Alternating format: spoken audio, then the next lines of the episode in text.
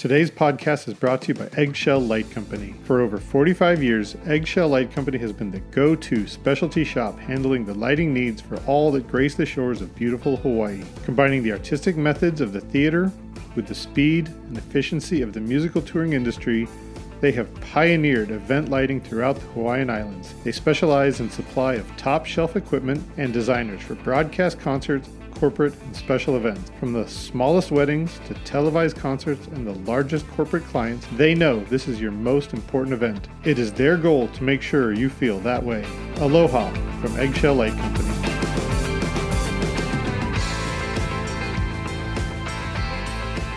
Welcome, everyone, to another episode of LD at Large podcast. My name is Chris Lose. I am the designer relations developer at Ayrton Lighting, as well as columnist for PLSN Magazine. I hope you're all enjoying listening and reading. I was thinking today about how all of these regulations and mandates are starting to lift, and I'm actually starting to see a lot more flights on my uh, Facebook feed. Uh, Pre pandemic, it was just constantly three digit code to three digit code, YYZ to LAX to JFK, LAG, you name it. It was just a constant stream of that. And then obviously the pandemic hit and it just we, those all just kind of disappeared and we're not flying nearly as much. And for a lot of it, not only does that hurt our our work, but it also hurts our lifestyle. We've all been a majority of us got into this industry because of the travel, whether intentionally or not. We all find out that we're going to be going to all these rare and exotic places and we're going to pull inspiration from the different places that we go, the different people that we meet, the different cultures that we experience and a lot of that has come to a screeching halt for for a very long time and it's affected us a lot. We've all had to rely on technology to get us from place to place. We, we have to do remote programming and uh, we've had to you know our whole world has moved to zoom calls. And so i thought today would be a good day to kind of discuss that with somebody who kind of feels my pain and and can share and can, can commiserate with us on that one. Uh, somebody who is a world traveler and all but also has the wherewithal to know that there is a time to take a break and time to get away and, and avoid all the technology. My guest today was recommended by kevin lawson a very good friend of mine.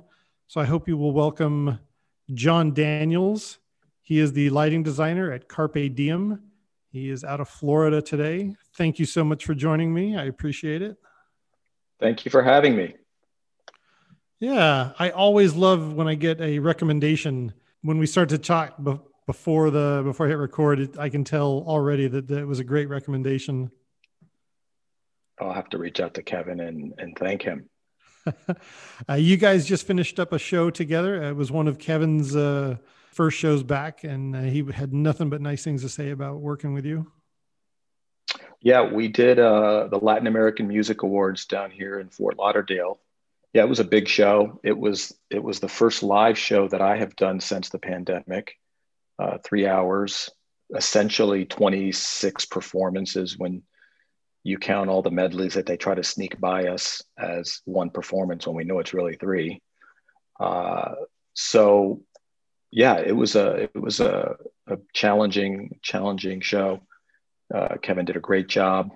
Uh, Kevin typically handles on my shows, he'll handle the the key lighting, uh, and Felix Peralta typically does all the effects lighting. So we kind of split the rig up it, because there's just so much to do, and you know the way these shows uh, typically evolve, e- even with the best re- you know choreographing and rehearsing and blocking, things are changing. So you just need somebody dedicated to each one of those tasks, or or you know you will crater.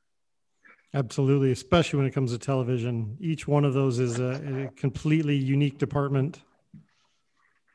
Oh yeah, yeah, for sure. And and and I've worked with Kevin in the past for years. Uh, we did a lot of shows with Univision. Uh, when Carlos Colina was the lighting designer for the Univision shows, we we did the Latin Grammys, uh, a couple of shows called Premio Juventud and Premio Nuestro and Kevin was also basically working for Carlos in that same capacity. Uh, and I was, I was like his LD but I called spots on the shows. It was kind of a weird relationship that Carlos and I had set up in the truck where he would deal with with you know the programming and the colors and some of those decisions and I was strictly calling spots and you know working with Kevin on levels and things like that. So so we have a we have a pretty long history.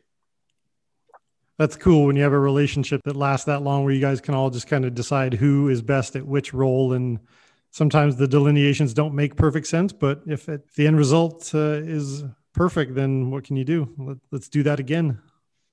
Well, yeah, and and with these guys, it's it, time is of the essence as well, and and it's just nice to work with professionals that that are going to sell their art and a lot of times you, are going to buy it because it's exactly what you wanted you know and and and it's nice to be able to have the input to to say hey you know what? You know change this angle and, and nobody gets offended. Uh, you know there's many ways to skin a cat you know uh, for this i wanted this and let, us try this direction. And, and there's times when i don't say anything and i'm like wow that's looks beautiful. I, I wouldn't have touched it or done it any other way. So so it's just nice when you when you get i think it's too when you get to that level of confidence with yourself that it's okay to to just let other people drive and and you know let let it just take its let it flow and and don't be so insecure that if someone comes up with a great idea you have to take credit for it uh, on the contrary I, I that's kind of made my life so much easier and and and i and i think the product speaks for itself when you let everybody kind of have a voice in, in the way the, the final product is going to look. Oh, I'm definitely going to have to ask you more questions about that. There's there's so much of that. A lot of people. There's a lot of different egos in the television and uh, and rock and roll market where you sometimes you just you spend more time appeasing egos than you do getting any work done. Uh, we will. I will definitely circle back to that. Okay. Now, what I wanted to talk to you about it today is I got into this industry knowing the amount of traveling and the amount of different places that are possible. Uh, in fact, I'm in Dubai right now, and I'm going to bring my kids out here soon so that they can experience the Middle East, or at least the Dubai version of the Middle East. I know that you've also traveled quite a bit. In fact, you've you've lived a bit of a kind of a nomadic lifestyle. When I was five, my dad got a job. He was an engineer for the Corps of Engineers. He got a job in Saudi Arabia so we moved over there when I was five, and we stayed there for 10 years, basically until my junior year in high school. So I really grew up in the Middle East. And, uh, and this was in the 70s, you know, early 70s to early 80s. So it's it's not the the world that like you would experience in Dubai today. No. Uh, and, and Saudi Arabia obviously is not Dubai, but it was a much more conservative uh, country at that at that time, and um, it was very segregated. You know, we the Americans or any of the foreigners or expats that were living in the country basically lived in their own compounds, uh, segregated from from you know the population. Um, but it was a great upbringing. You know, the, the school that I went to, I think in in fourth grade had 44 nationalities. So in my classroom, I could have people from 15 to 20 countries. So you were really exposed to to people from all over the world. Uh, you know, we were it was an English speaking curriculum, but but you may have been one of two English speaking, you know, native English speaking students in the class. So you know, from that standpoint, it was just it was just a wonderful opportunity to be exposed to to different peoples and cultures and ideas and I, I fondly look back on those times, some of the best times of my life. So, Saudi Arabia in the 70s, there wasn't nearly the expanse of English speaking people, or I mean, definitely your your products weren't in English. You had to learn a certain amount of Arabic, I would imagine. Well, the you know there were yeah the basic terminology. Some of you know some of the stores that we would go to to buy things like locally, the Arabs that worked there could speak uh, some English, and, and then to make it even more interesting, my mother was from Colombia, so she would she brought her Colombian flair of of of you know haggling and and and trying to barter with with Arabs, you know, and and and my dad would have to sometimes, you know, have to tell her, "Hey, you have to calm down. Like, first of all, I have." And this is back in the '70s. My dad was, you know, a woman. It, the, the, native women here are, are, completely covered in an abaya. You can't even see their faces. And my mom is like going off, and and you know, my dad would have to settle her down. It's like you can't talk to these guys that way. You got to calm down. You're drawing attention to yourself. So I remember many times we'd start.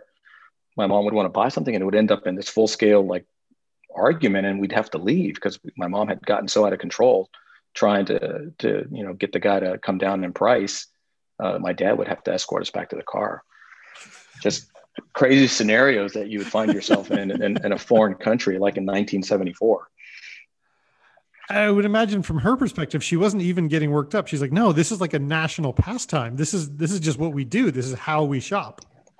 Yeah, exactly. That's that's she was for her it was business as usual. For for my dad, it was like you lack any situational awareness. So those were the you know those were the conversations that we'd we'd be listening to on the way home after after an outing like that. um, so you were there for ten years. I would imagine you got to see at least. Uh, you were younger. I don't know if you would have recognized much political change, but I mean that's something that is. I mean Saudi Arabia is constantly progressing. Yeah, I think back then it was a little bit. It was it was more. It was a little more stable than it is today, maybe, and it, it was still a kingdom. It's the kingdom of Saudi Arabia, but it was still growing at that point. Uh, a lot of the projects my dad worked on were infrastructure for the country, hospitals, military bases. You know, at that at that point, the the Saudis in general were not, you know, working per se. They were importing every sort of every facet of construction and and workers and, and because they had the money you know the, mm-hmm. the oil would pay for all of that so there were big german contractors korean contractors japanese contractors country uh, i know canada had a big influence there sweden everything was was basically imported and at a very high level you know so the the, the the the construction sites that my dad worked on and some of the developments he worked on were really state of the art back in the day. That's very cool. I can only imagine the education you would get over there. We moved out of the United States to make sure that my kids got a good education that that didn't portray North America as the entire world. I'd imagine you got to learn a little bit of every different nation. Exactly. It, it wasn't uh, USA centric for sure we would come back to the United States every two years for a vacation for like 45 days. But other than that, it was, you know, every six months, the, the Corps of Engineers would pay for a vacation. Typically, you'd go to Europe or Africa, you know, safari in Kenya, things like that. Like, because you were already, you know, geographically, you were much closer to those places. So mm-hmm. Africa was literally a two or three hour flight.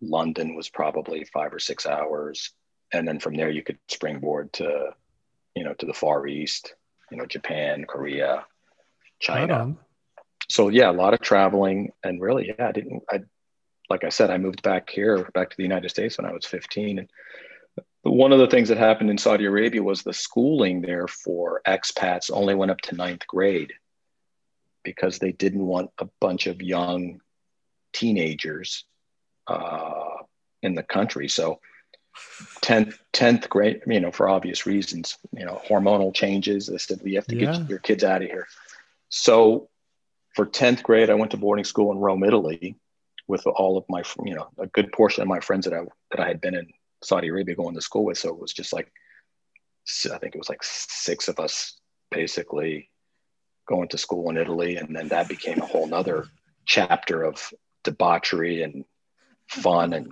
drinking at 15 and we don't want all these horny teenagers in saudi arabia. Send them to italy.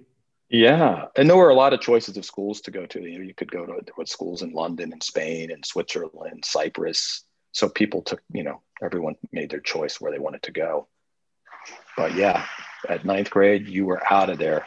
So you've always had a very diverse group of friends then. You've never had a, a monochromatic upbringing. No, and, and a lot of those, you know, a lot of those friends that I had from that era, you know, just from being, you know, just a small population living in a foreign country, you really become close to those people. You know, I, I lived in a compound of 100 houses, 100 villas, and that's it. And you're surrounded by desert. So you really become close to those people. And those are really most of my best friends today are people that I grew up with in Saudi Arabia or some of the friends that I went to school with in, in Italy. You just keep those friendships. They're, they're long lasting. All right. So how long how long did your boarding school in uh, in Italy last? Well, unfortunately, I only went for one year. In retrospect, I should have stayed and graduated. A bunch of my friends did, but I, I wanted to come back to the United States just to see what school was like here, to see what life was like in the U.S. Because I, you know, I moved when I was so young. I, I hadn't experienced America in any capacity basically until I was 15. So, uh, so we moved back my junior year of high school back to South Florida.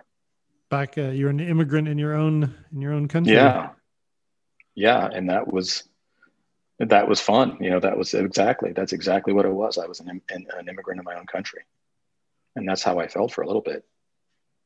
How exciting to see the United States, especially Florida, with all new eyes. Uh, Florida's Florida is shocking to even some Americans. You're like, wow, this place exists. This is what an interesting place this is.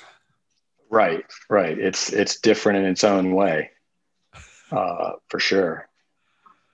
So yeah, it was. Uh, but you know, after having you know traveled extensively, you know, it wasn't quite that shocking. And have you know, having moved a couple of times, you know, you you, you learn how to deal with those moves and and assimilate into a new culture and a new school and and I think a lot of those attributes that you learn at a young age, you know, and I, for me, anyways, have helped me in my career. Just being able to deal with people, being able to almost just disappear into the background when I need to, and you know, almost be like an observer, which which a lot of you know a lot of those characteristics help me now. Just being open to looking at things, watching things, uh, whatever it took for me to to survive. You know, all those you know, there were pretty big moves when you're young. Um, I think they benefited me. That's refreshing to hear. Uh, when I think of the American culture, and especially today with the the online stuff, it, it's it's far more about being seen than it is about observing. Whereas somebody who's sitting back and observing learns a lot more than the person who's being seen. Oh, for sure, or for sure, and and and you know, like like I was saying, like going downtown in Saudi Arabia, you really had to be on your best behavior. You know, there there was no goofing around. There were laws that had to be abided. You know, you had to do things a certain way. You had to respect you. It was uh, it was definitely it, it taught you discipline. You know, mm-hmm. and and and street smarts. Yeah, I'm finding it to be very similar here in Dubai. Uh, you know, there are no such thing as, I mean, human rights exist, but they're they're not exactly respected in the same way as they are in North America. They're they only exist as far as you, don't cross the line. As soon as you cross the line, you'll find out that they that they don't. Oh yeah, no that that that that I remember a, a great story to your point. Um, I remember there was a a German kid who had gotten into a rock fight, just throwing rocks. That was kind of the pastime that we would find ourselves in. You know, you'd be outside the compound or outside your villa, and you'd end up in a rock fight with local Arab boys. And this particular day, this German boy threw a rock and it, and it hit the Arab boy in the eye, and he had to go to the hospital. He lost his eye, and the Arab father wanted an eye for an eye. So the German family, they were basically on a flight that night out of the country because had they waited any longer, you know, that could have happened. So, so yeah, it was, uh, that was the Ooh. way it was. Yeah, yeah. When you're a guest in their country, then there's, there's little else, there's little recourse you have available to you. Like, well, ugh, yeah. You know, town posse is going to come take an eye. And this is just kids goofing off. Yeah, and this is just kids goofing off, and an accident happened, and and you know things could have things things went sideways real quick. It's, it's even biblical that you know some people say, well, that's the law, that's the law of the land, not because yeah. we said so, but because the word came from up above that that's how it works around here. Yeah, no, it was uh that was the way it was. I remember one time we went the weekends were Thursday and Friday, and they, they may still be in the Middle East. Yeah, uh, or they yeah. and there was a there's a place in Riyadh, the capital of Saudi Arabia, called Head Chopper Square, where criminals are, you know, if if you've killed somebody, your you'll your head will be cut off. If you've stolen, they'll cut off your right hand, and so that you can't use it to shake hands. And then shaking with the left hand is an, an insult. Yeah. Um, and women would be stoned to death if they committed adultery. Anyways, we were downtown, and I guess my parents didn't know exactly where we were, and somehow we start getting pushed. You know, we get surrounded by people and we're pushed, and right there, hanging on on a like a fence post, are two hands. You know, and and my brother and I was probably like five, like seven years old, and you're looking at that, and you, you can't even understand what it is. Like, it's you don't even know if it's real. You know, somehow my parents got us out of there and covered our eyes, and but uh, but if you get caught down there that you will be pushed to see it and and if it was like a stoning you will be uh, you will be coerced into throwing stones. So, you know, note to self, avoid head chopper square on a Friday. Ooh. So yeah, that stuff really still does happen. Well, I, I don't know how much that happens now. I know they're they're starting to to become liberal, at least uh, ostensibly. I don't know if if that's really the case, but uh, uh but yeah. The most that, recent thing I heard is they finally allowed women the ability to get driver's licenses. Uh, if that's uh, an example of liberalization, then then we'll accept the baby steps.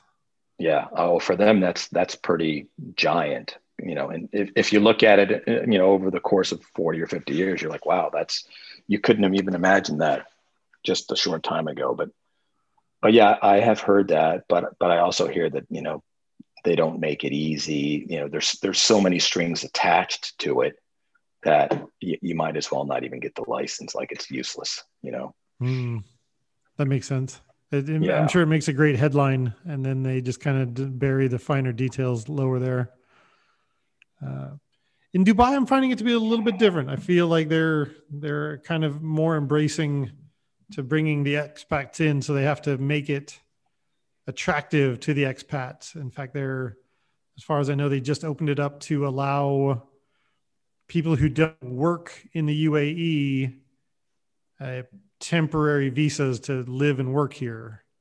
Uh, so they're they're doing their best to inv- to bring more people here because they know that the more people, the more the more buying people will do if they if they're here. Well, I, I also think, uh, like I know for well for the Middle East in general, I, I think they're starting to see the writing on the wall in terms of the supply for for oil.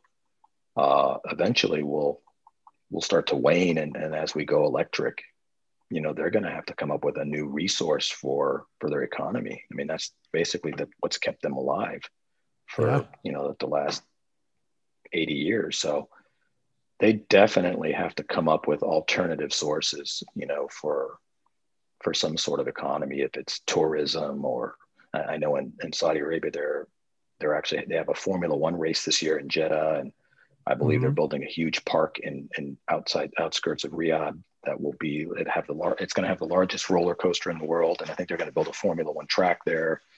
So they're trying to to pivot away from from you know dependency on on oil, but it's going to take a while, and and obviously they have to start changing some of those those uh, you know human right issues that yeah. that are you know the rest of the world really frowns upon. Yeah. You can only draconian laws can only last for so long until the rest of the world's like hey we we came up with better options. You don't have to do that anymore. But it, that does sound pretty traumatic walking through the square and seeing some hands i would imagine if you go back home and your parents are like yeah if you get caught stealing then that's what that's what happens i would imagine you're a little more incentivized to not steal then yeah, I don't know if they if they did that to me to, to really traumatize me, but uh, I, have never stolen, so maybe. yeah, it was as good an incentive as any to not steal. Yeah, I'm not sure if that's correlation or causation there, but you definitely are not a thief today. So exactly, there's something there. Yeah. All right, we, we've totally gone down this rabbit hole. Let's let's bring this back to lighting for a second. So okay. after all this all of this worldly education, when did you decide that that lighting was was your passion? Well, it's it's it's kind of like the old story. Uh, you want to be the lighting guy. Um, so I graduated from a yeah. It, it, there, it wasn't. It didn't work out that way, but you got the uh, short so, straw. Yeah, I, I I graduated from uh, FIU with a degree in communications, and it was kind of like a it was geared around TV production, and uh, we had some classes over at the local public station WPBT in Miami, Channel Two. So they were looking for an intern uh, to do various duties, but one of them was like a camera operator, uh, which is what I wanted to do at that point. You know, I want to be a camera or operator or director. Never really thought about lighting. So I go to apply for the job, and basically they said, "Well, the only thing we have available right now is hanging lights." And I was like, "Okay, uh, fine." So you know, I said, "I'll get my foot in the door and." And I'll transition out of this to camera or something at some point so I started hanging lights and I found that I, I really enjoyed it.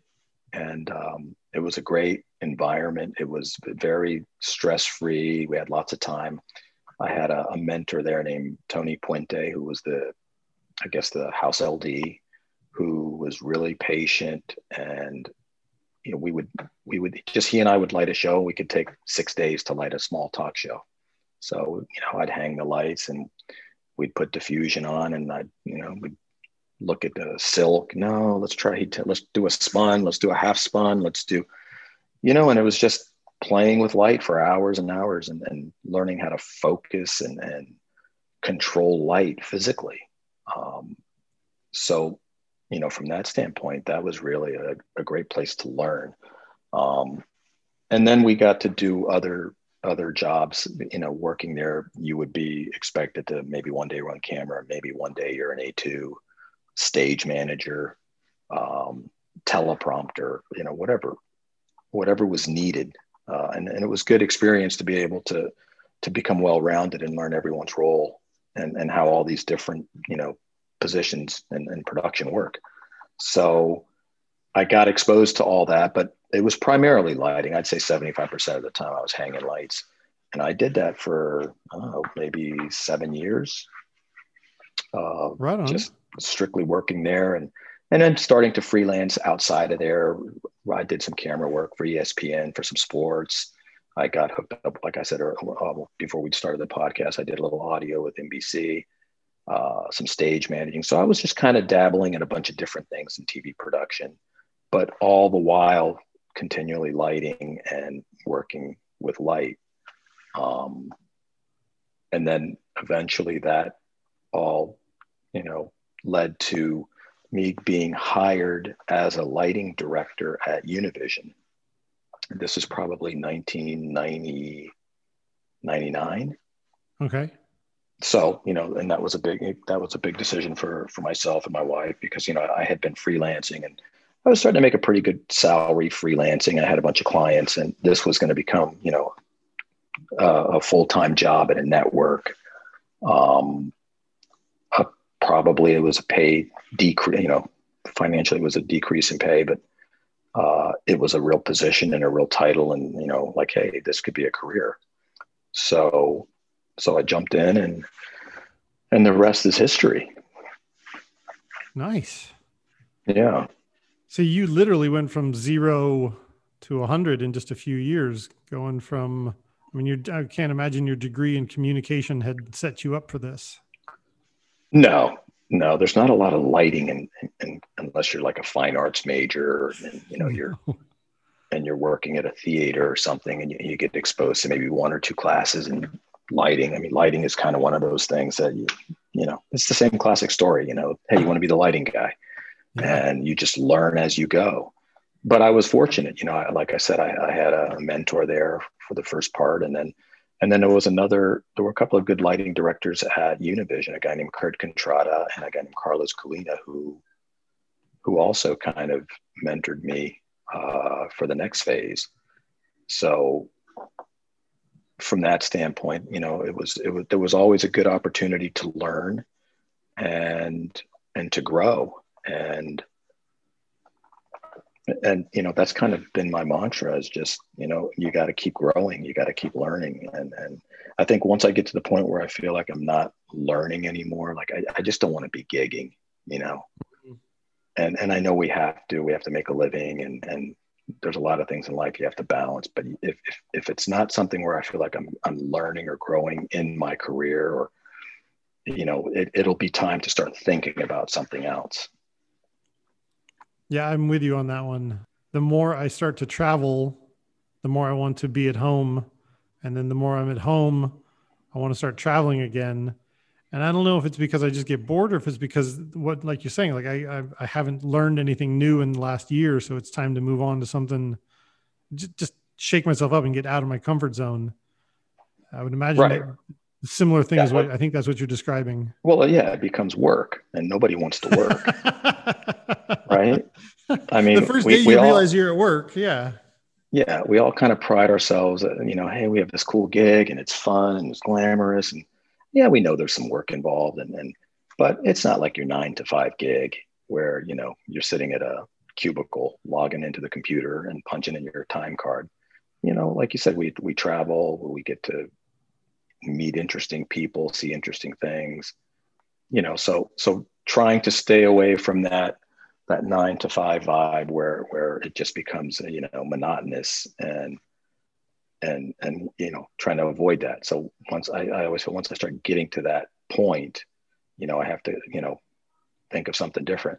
So that's why it's always, you know, and I tell all the guys I work with, like, we got to, we got to keep, keep it changing. We got, you know, yeah, we had a great show. It looked great. What are we doing this time? It's got to be different. It's got to be different. It's got to be different. You have to keep relevant. You know, the, the producers loved what you did last year, but you know what? It looks the same. Can we do something different? And there's people that are doing different things that that we all see. You know, as we look on YouTube and we see other people's work, like, wow, that's cool.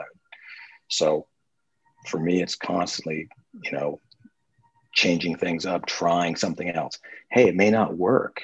You know, and, and we can fail. It's okay to fail, but it's all subjective. I mean, it really has to be horrific for it for it to fail. You know, we can always say that it was art and that was an art, a creative decision, right? So we, you know, we can always fall back on that BS. But, uh, but that's as long as we can describe fun. our BS, then yeah, you're absolutely right. As long as we can justify what we've done, then then we're we're, we're tits to go right there. Yeah, yeah, yeah. It looked terrible, but it was different so so that's that's really you know to me that's what's what's become the challenge. And and then as you know too obviously we've transitioned from hard sets to a projection to video screens now. So it's it's lighting we've had to evolve you know and, and in my career uh, you know i started lighting hard sets. So you're up there with a a par 64 and give me a medium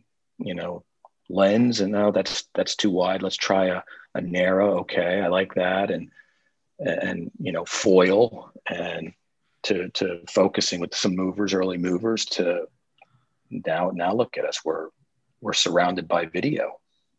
Yeah. And, in fact and, i would was that part of the appeal of univision? Is just knowing that you weren't going to be any you weren't going to be pigeonholed in anything? It sounds like Univision kind of had that built in that you wouldn't be doing the same thing every day. Well, we had we had various shows to work on. Um, you could be out on the beach with four to six HMIs lighting some morning dance show on Miami Beach, to uh, running spotlight for uh, like a variety show, to network news, to an interview style show like an Oprah Winfrey. Um, mm-hmm to these big shows that we do at arenas. So, so that's what that was kind of interesting, you know, and and and I think that's one of the things I do, you know, like uh, I'll do a Latin American Music Awards, and then I think last couple of years ago I, I lit an interview with President Trump, um, just being being able to work in a bunch of different worlds and just different disciplines within lighting you know all those years of just being able to to hang lights and work on all these different shows I, I like you said i wasn't pigeonholed into one specific type of you know track of lighting be it concert lighting or theater or tv uh, or a specific type of tv you know news or something like that just kind of doing everything. And that's kind of kept it interesting for me as well. And the diversity is kind of built into a job like that. Yeah. Yeah for sure. that's very cool.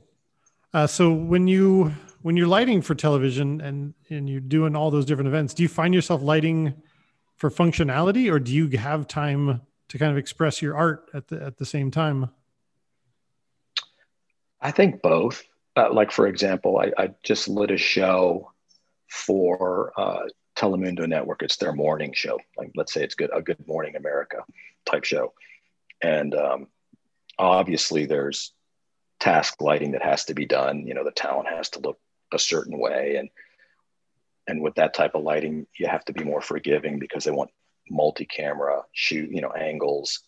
Um, they want to be able to walk from here to here. And I find that the Hispanic world is is a little bit more uh, a more dynamic in the sense of that they want movement. You know, it, it's not just this one shot. Uh, Anderson Cooper on CNN, where it's just a headshot, or Chris Cuomo, and that's it. You know, no, it's mm-hmm. going to be he's going to be here. Then we're going to do a stand up at the stairs, and we're going to do a 360. Then we want to walk over here. So it's challenging to to make that all look the way it should look on camera uh, from different angles. So you know there there is uh, there's some compromise. You know, obviously, if, if you can just dial in one camera from one angle, you can make it perfect. But right. my challenge is to to make the talent look good from three angles. You know, and and how is that going to work? And and I have to leave it with uh, a board op that's just going to bring up a, a fader. He, he's not going to bring this side down and bring this side up or change the backlight level because they turned. He doesn't care. He's, he's, you know, for all I know, he's on Facebook. So I have to leave things in a way where it's just, I have to take that person out of the equation, you know? I totally want to go down that rabbit hole. I see that all the time. And when I see other people doing it, I kind of like furrow my brow, like, oh, look at that guy on Facebook in the middle of work. And then I realize that I'm on Facebook at the in the middle of work. I'm like, well, and I try and separate myself. Well, I, I'm doing it because I need to check in on my clients and stuff. But but are you are you seeing that more and more? Well, I, you know what what I what I think's happened is I think that on a lot of these shows that are being run at networks, uh, they'll bring in a lighting designer We'll bring in a, a, top VCO. We'll dial the show in. It'll look beautiful the day we're there. Everything, everyone's happy. And then obviously they can't afford to keep us there every day. The show's daily. So they'll find like a stage manager or somebody, uh, you know, a part timer to run the console. Mm-hmm. And, and then at that point, you know, you're out of there. Uh, they rotate directors. So the shot that you lit for was great when the camera's in this position, but if you truck the camera four feet to the left, now things don't look quite the same. And then you get an email, hey, the lighting doesn't look the same. Well, yeah, the camera's six feet to the left. How is it going to look the same? He's six feet away from his key light.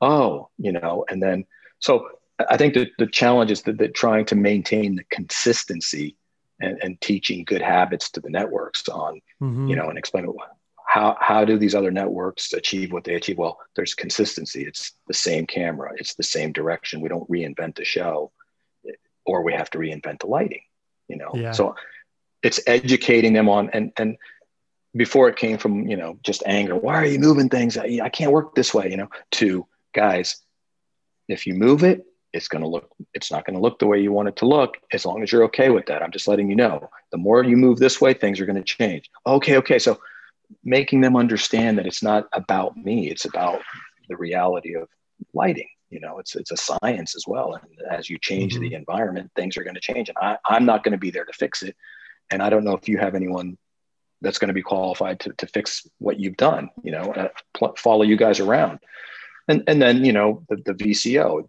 different vco comes in he starts adjusting the cameras like i try to tell him hey let's set this up, save the scene file. Everything should stay the same. The lighting's never going to change, especially now that we're with LED. Everything's LED. Mm-hmm. Uh, I mean, it's virtually spot on. I can come back six months later, put my light meter on, it's exact color temp, yeah. you know, intensity. So we don't have that variable of gels burning or lamp degradation or whatever.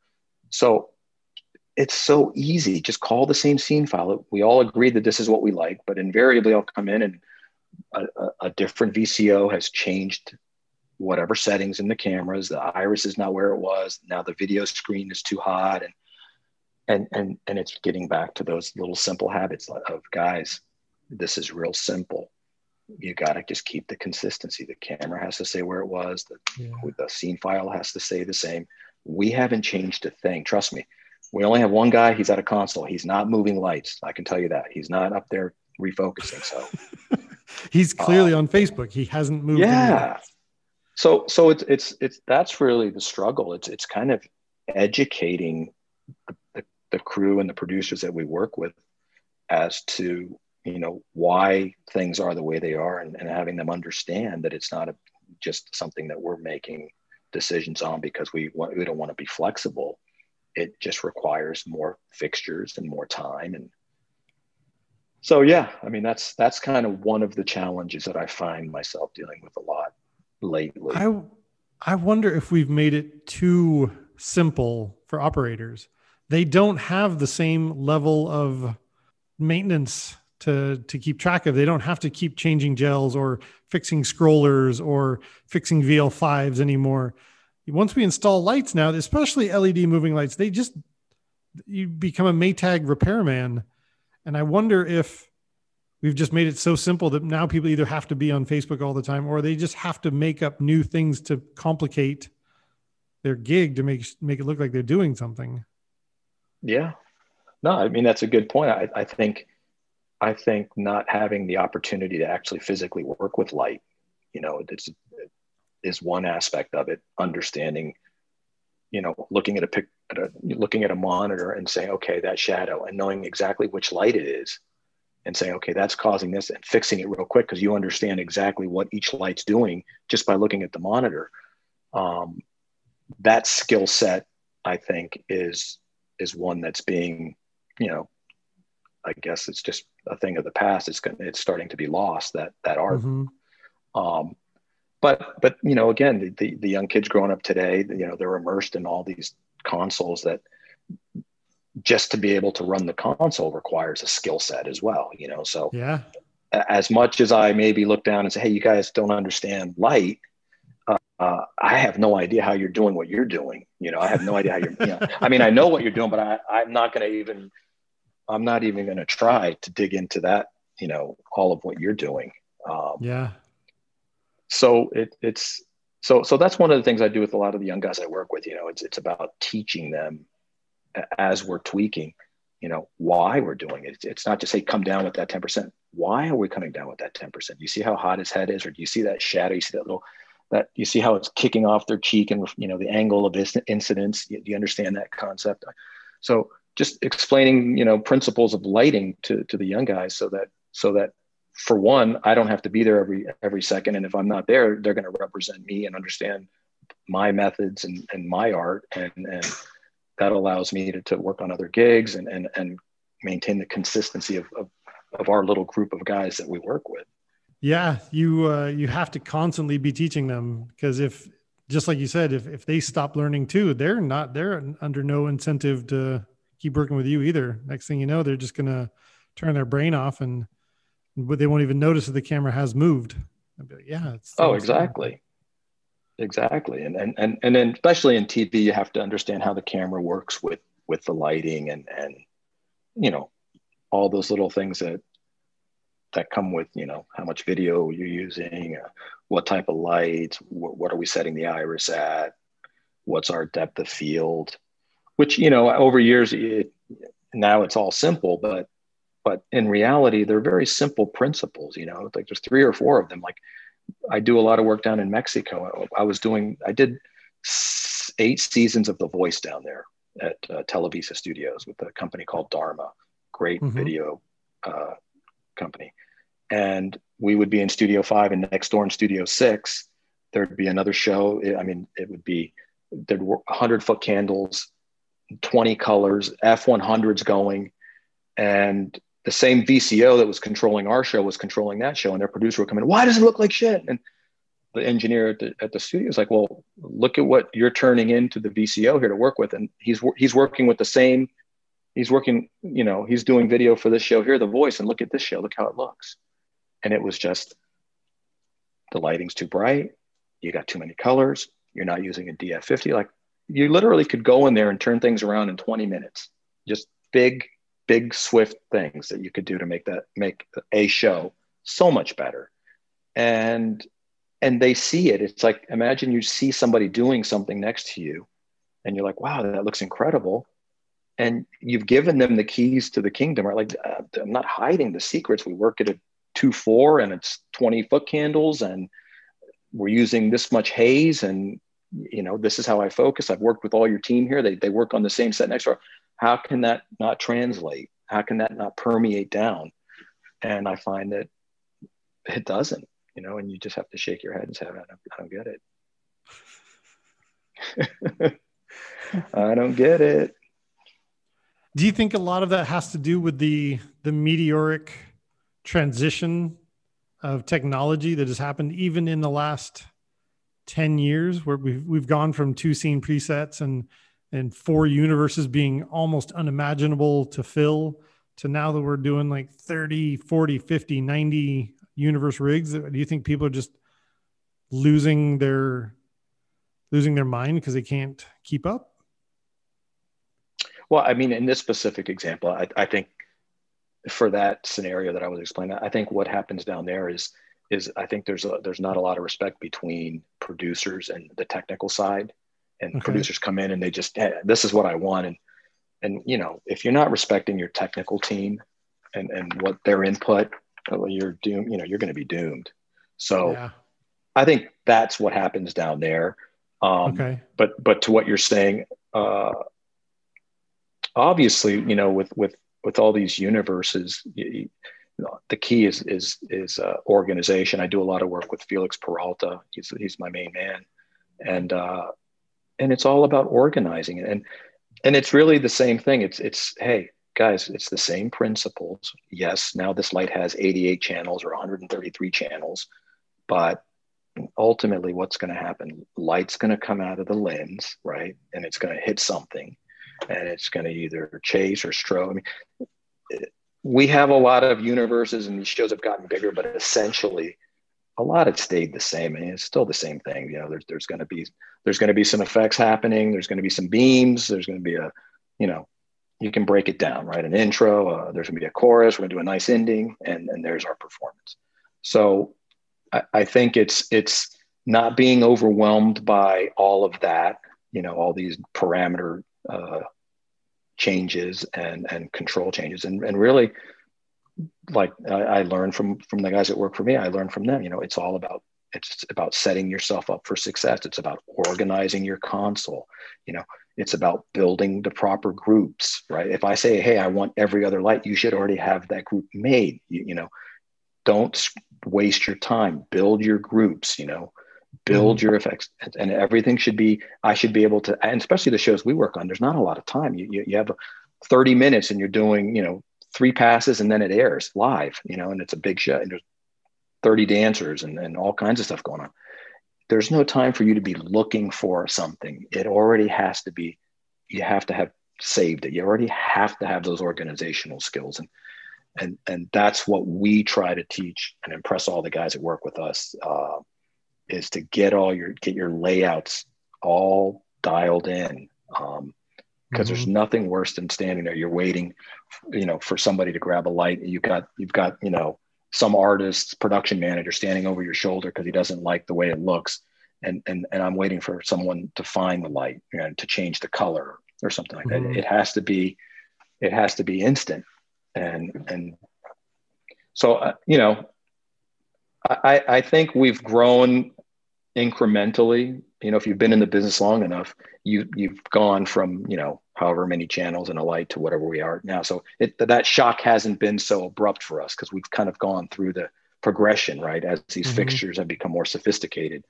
Um, I, I, think for for me personally, and, and one of the things that, that that we have a hard time uh, explaining is is you know, and getting into let's say previs and trying to justify the previs model to a TV production. We don't have time for that. We don't have money for that. And I'm like, yeah, but but you keep adding performances, right? Like we don't have the time to do this right, you know, to mm-hmm. do it mm-hmm. the way we want to do it. So what do we find ourselves doing? We find ourselves, you know, sneaking a console back to the hotel room and working offline, right? On our own time, right? Just to make sure we don't fail, right? And and it's not i don't think that's fair to, to the crew to, to you know we're not going to let ourselves fail you know?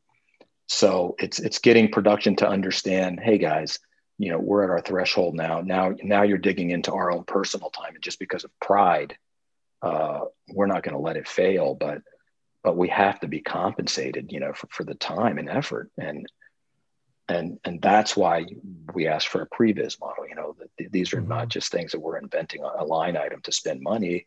Uh, they're you know valuable assets to the show which are going to help us. And and and if we could really you know maximize it we could help you look at things together with us and maybe we could even explore you know.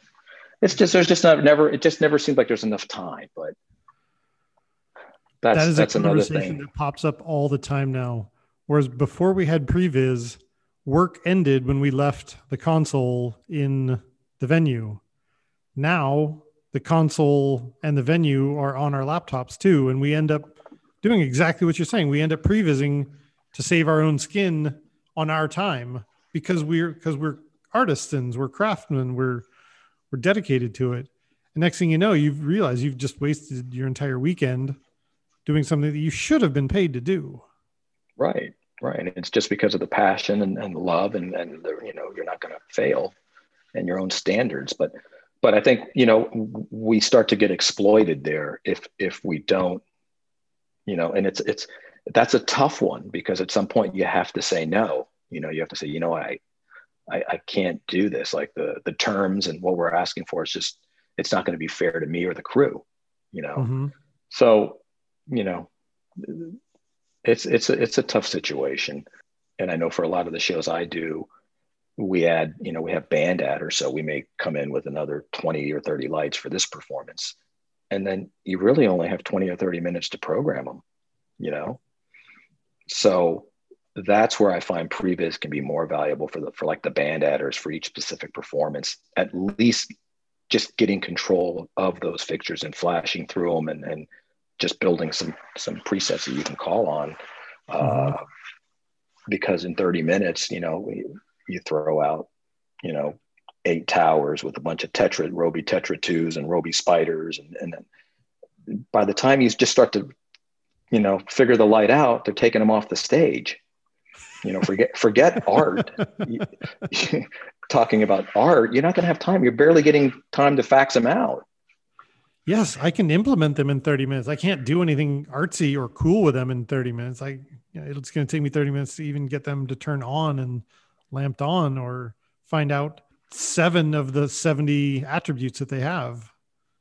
It's frustrating. Yeah, yeah I share that with you. I, and sadly, you're, you're absolutely right. In even with, if you were to do those 30 minutes in previs and then have that 30 minutes on site, you could do exponentially more with those fixtures. Right.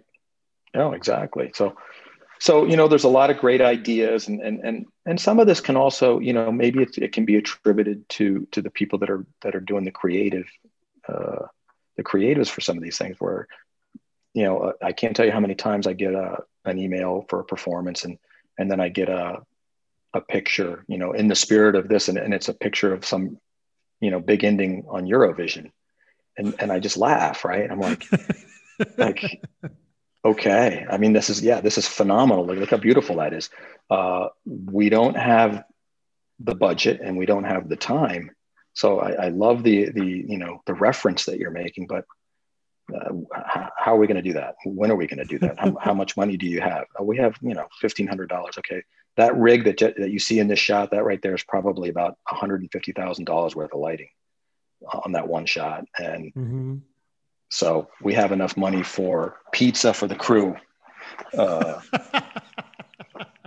so you know, it's it's, and, and that's what I'm finding. I'm finding I'm finding now, and especially in this video world, where the creatives I, I call them that, and and they're all very nice people, and I love them all, but now I get an email and it, it basically shows what lights I'm supposed to use, right? Like there's a picture of a, a Robe Pointe or a MegaPointe, right? And this is the color that we want. And so in some ways, you know, it's like, well, you guys are doing all the work like for me, like, and I'm not even able to, to look at, listen to the music and come up with my own concept uh, on how I would do it. The, you know, the lighting designer, I have, you know, uh, some young kid out of college that's just taking pictures off the internet and saying oh, this is what we want and this is how many you need and you know and so that's kind of been a little bit of a, a challenge as well as, as trying to you know stay relevant work with with with all the people that i have to work with but but also express my own art you know and say hey I, I like the pictures but that's the wrong fixture. Like listen to the song. We don't need point. You know, we don't need beams here. This could be a great tungsten number. Let's get some, you know, KR25s or whatever, you know, going a whole nother mm-hmm. direction. Like th- those are the decisions that a lighting designer wants to make. So I, I kind of find a lot of the, of the decision making is, is kind of being taken away because it's been morphed into this creative that comes as an extension of whoever's doing the content for video. I don't know. That's just, that's something that I'm finding uh, you know, lately where I get a, a, content treatment plus lighting suggestions plus colors plus, you know. It's unfortunate so, too because that's so. I, I hope that that's unintentionally insulting. You know, oh, it doesn't sound it like intentional, but they're like, "Hey, I, I googled this and I think this is cool." You're like, "Yeah, you, you just Google that and you your experience of a day uh, is not equivalent to my 20 years of experience in the industry let me tell you a much better way to do this. And then but it sounds like the decision has already been made before you even get to plead your case. Yeah. Yeah. And sometimes that's good because someone has to make a decision. Someone's someone's working. There's someone that's considering the creative and, and looking at the choreography. And you know i i and i you know applaud all that effort. But but somewhere in this whole situation and this you know the the the the lighting designer and the decision making that the lighting designer makes is starting to be compromised a little bit. Um, in that aspect i you know I, another thing i find that sometimes I, I wish you know people would be more flexible with is and, and i'm sure this has happened to you. You start out with a, a concept or an idea hey we're going to do this song this way and accidentally someone hits a cue and it's the wrong cue, but it looks awesome. And you're like, wait, go, what was that? Oh, that was just some focus I did. Oh my God, that looks incredible. Let's do that. You know? So you go, you started with one idea. And to me, that's the beauty of, of lighting is I'm open to change on the fly in the, you know, I'm talking about on, on a show where, you know, a big show. And if, if we started with something and all of a sudden we turned off all the lights and it's just a one backlight and one key light and it was and that made it work and it was beautiful, I'm game. Right? I don't care yeah. if we spend previs time. I don't care what was put into it. I find though, like especially with content, someone had to build the content. So try turning the content creators and, and whoever's running that, hey, you know what? Just turn off the video. We don't need it. Look at this. This is this is this is just three lights, man. This is magic. No, but we built the content. We got to use it. Blah blah blah. You know, I'm like, I understand, but but look at this magic that just happened. Like this is incredible. Yeah, I know, but you know, we got it. You okay? Fine. So go ahead and use the content. It's not going to look. It's not going to have the same feel that we just accidentally stumbled across. But we were like, wow, we all agree this is incredible. But because we someone spent time on it, we're gonna we're gonna use it. I find I've that's a struggle that I have, and I get resistance on that side versus I think in the lighting world, we're a little bit more open to like, yeah, man, that looks great. Let's go with it. You're so right. Uh, what you're explaining is definitely an, an ego driven decision where uh, it, it's that it's a, uh, it's honestly an impoverished mentality. Well, like, well, we spent money on this. We have to use it. Like, no, you don't. yeah, I'm sorry you wasted time some time on that one, but but we're making art here. We're not we're not showing off the the how much money we spent on this production. We're we're trying to make something with some impact and some feeling to it. Yeah, I, I think that that's that's the part, and those are the moments that I get the most excited when you discover something that that just organically happened, right? However, it happened to a camera angle or the lights were in a certain position that had no business with this performance, but it, you're like, I never would have thought of that. But now that I see it, this is awesome. Let's do that. Let's explore it. Let's go down that path.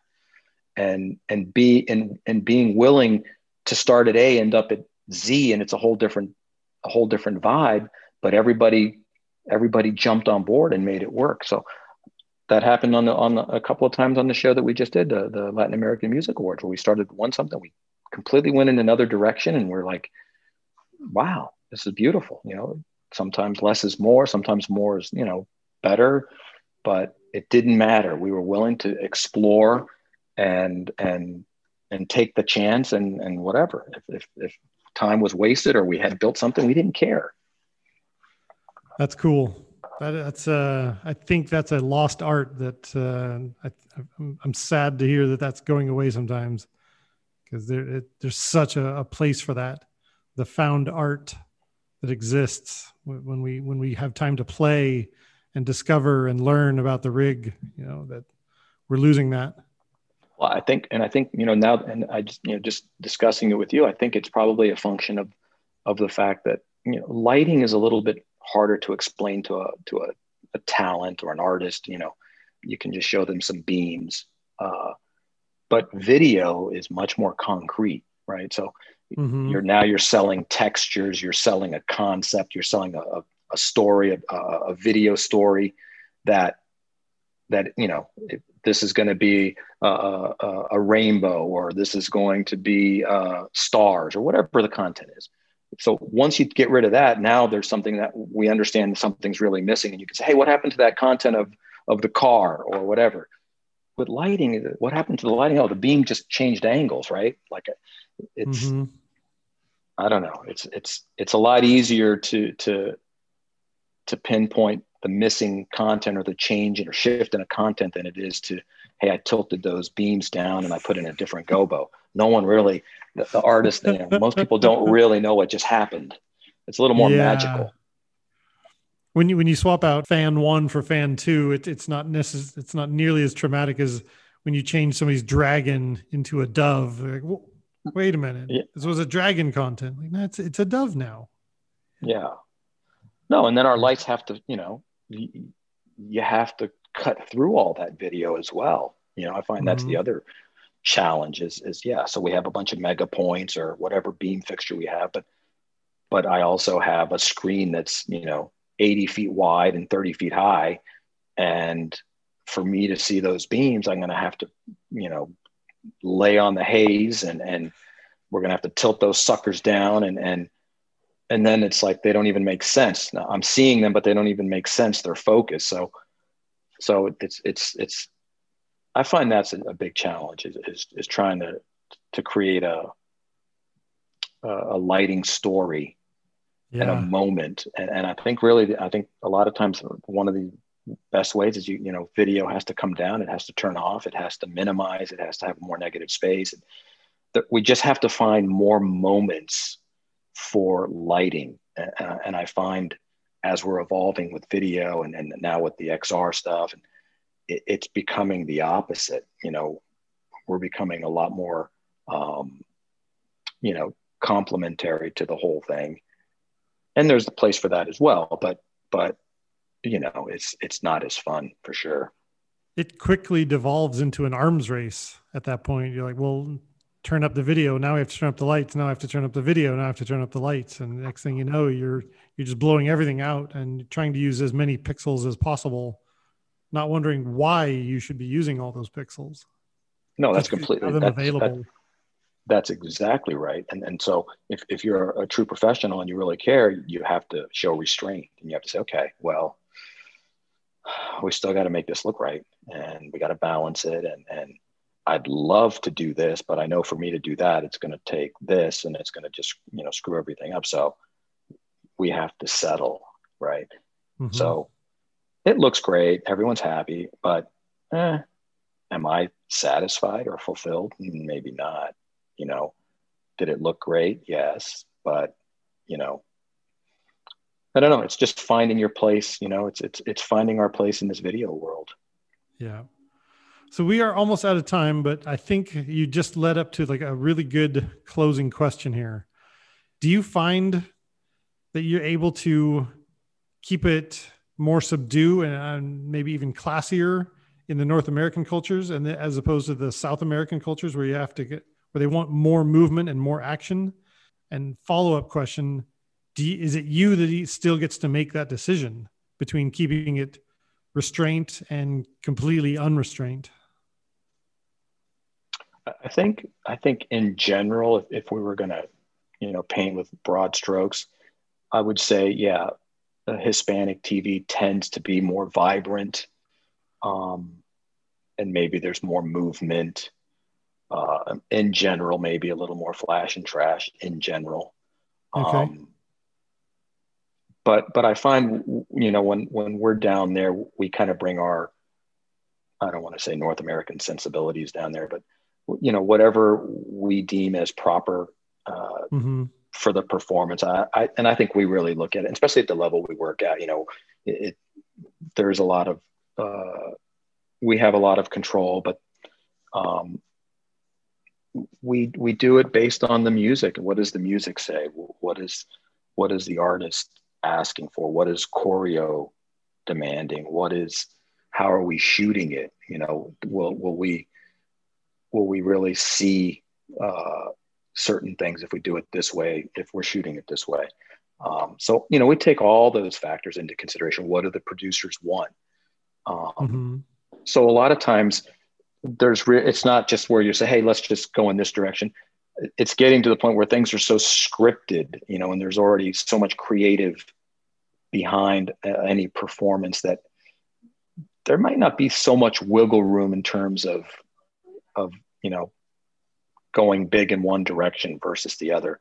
Uh, I think a lot of that probably has already been decided, and, and if it hasn't, you know, what we'll decide it will either be the music, uh, you know, like I said, the choreography, how we're shooting it, and you know, maybe we'll add something for a particular camera shot, or maybe we'll go over the top on something if we if we feel like we want to. But uh, I don't ever feel the pressure to to have to go in one direction or the other when I'm in down there, and and and and I don't necessarily think being here because I work in, in in in Latin TV here in the U.S. too. I still work for a lot of those Hispanic networks, so it's basically the same artists.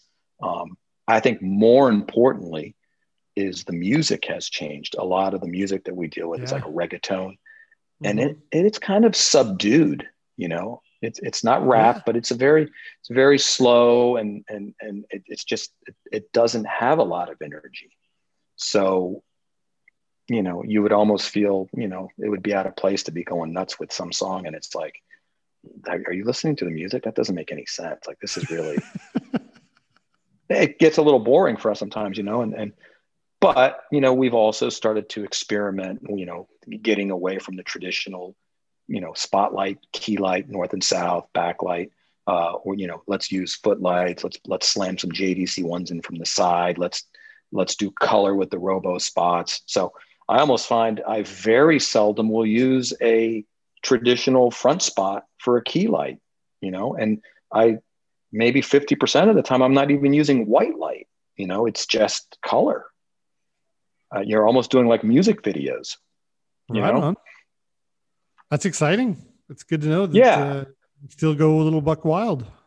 Well, and that's that's the little niche that I find, you know, that gives me, you know, interest now is is with all the other things that are outside of our control you know big video stories i can still paint the artist in that close up and i can make that beautiful and i can figure out how i want to edge it and what color i want to use in a footlight and a backlight so so that is like my little sacred you know that's what i hold dear that's where i really uh, that's where i like to spend my time and that's what i enjoy the most and and like i said with our team you know we have guys that really love to do the big picture we have guys that that like to help me do what I'm doing. So everyone's contributing to the to the to the overall look, and and we're all into what we're doing, and and we all you know work together well.